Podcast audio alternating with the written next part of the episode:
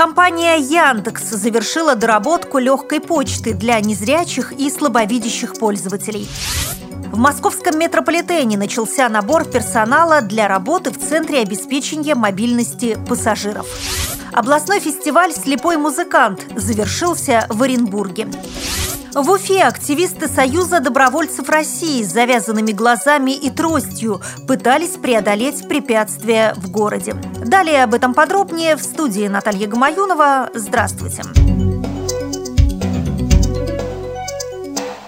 На прошлой неделе компания Яндекс завершила доработку легкой почты для незрячих и слабовидящих пользователей. В ходе проекта было обеспечено соответствие сайта международному стандарту Y-Area, который предусматривает разметку HTML-кода для программ, читающих с экраном. Кроме того, была обеспечена совместимость обновленной почты со всеми современными интернет-браузерами, как для персональных компьютеров, так и для мобильных платформ. Подобный подход подход по достоинству оценят как незрячие люди, так и пользователи, желающие снизить нагрузку на глаза при обработке большого числа электронных сообщений. К адаптации легкой почты для Y-Area команда Яндекса приступила около года назад.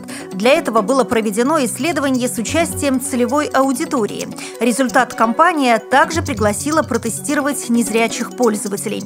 Цитирую слова менеджера проектов Яндекс Почта Анны Демьяненко. Выслушав пожелания пользователей, мы разметили содержимое страниц так, чтобы незрячему было удобно.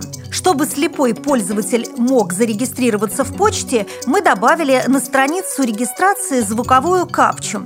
Таким образом, по мнению разработчиков, незрячему пользователю легкой почты сейчас доступны те же возможности, что и зрячему.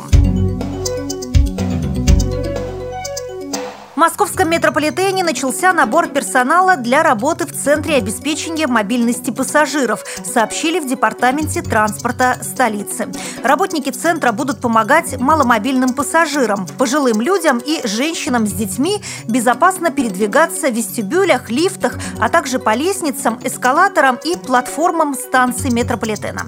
К работе приглашаются сотрудники доброжелательно и терпеливо настроенные по отношению к людям с ограниченными ограниченными возможностями здоровья, готовые оказывать помощь пожилым, слабовидящим и слабослышащим людям. Минимальная зарплата составит 34 тысячи рублей. Гарантированы выплаты за выслугу лет, бесплатный проезд в метро и другие льготы. 20 ноября в Оренбурге прошел 11-й областной фестиваль творчества инвалидов по зрению «Слепой музыкант». В программу праздника вошли выставка изобразительного декоративно-прикладного творчества и смотр достижений музыкального, эстрадного и поэтического искусства инвалидов по зрению. В мероприятии приняли участие около 200 человек из разных городов области.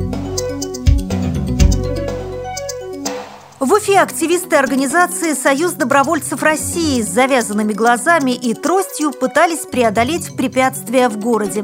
Для чистоты эксперимента к участию в нем привлекли Максима Горбунова. Он не видит с рождения, однако это не мешает ему учиться в университете и работать массажистом. Массу неудобств, признался Максим, он испытывает именно на улице. Эксперимент активисты приурочили к Международному дню слепых. Этой акции неравнодушные люди решили напомнить обществу о проблемах людей с ограниченными возможностями здоровья. Волонтеры признались, что находиться в непривычной для них обстановке было некомфортно, а порой даже страшно. Единственный положительный итог эксперимента – то, что не все люди оказались равнодушными. Некоторые сами предлагали помощь. С благодарностью отметили участники акции.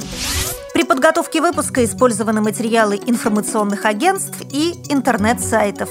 Мы будем рады рассказать о новостях жизни незрячих и слабовидящих людей в вашем регионе. Пишите нам по адресу новости собака ру. Всего доброго и до встречи!